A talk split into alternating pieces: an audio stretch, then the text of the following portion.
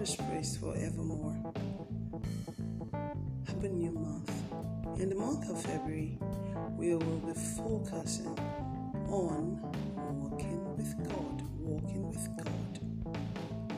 The text this morning is Amos chapter 3, verse 3 to verse 7. I'll read from the Message Bible.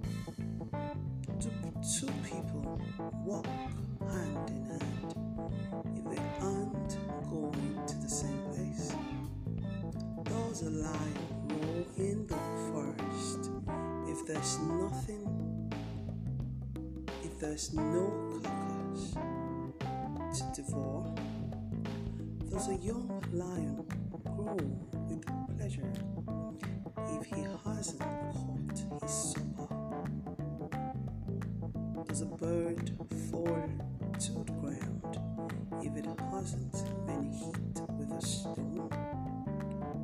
A trap spring short if nothing traps it?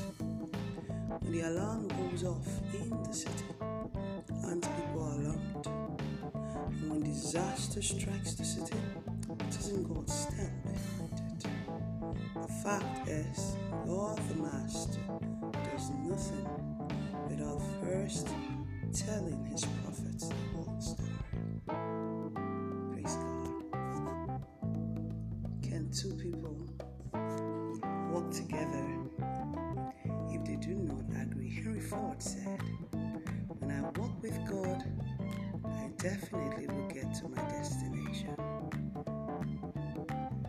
That's the way it goes. We'll be focusing on walking with God. What does it mean to walk with God? What does it entail to? It's very much like walking with your friend. How do you walk with a dear friend? Do you walk in opposite directions? Do you do what pleases your friend? That's how we walk with God. It's no different. Verse 7 says, God does nothing without telling his prophets the whole story.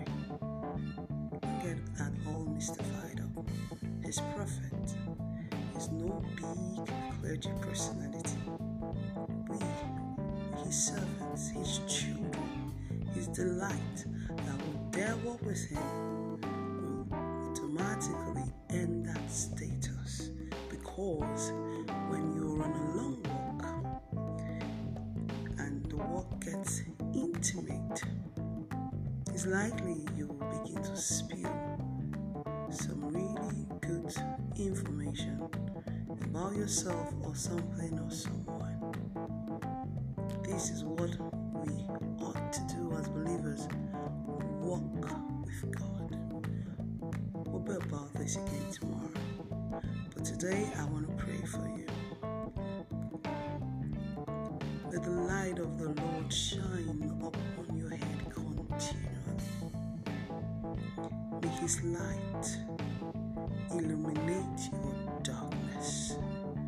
May His light flood your mind and demystify every darkness.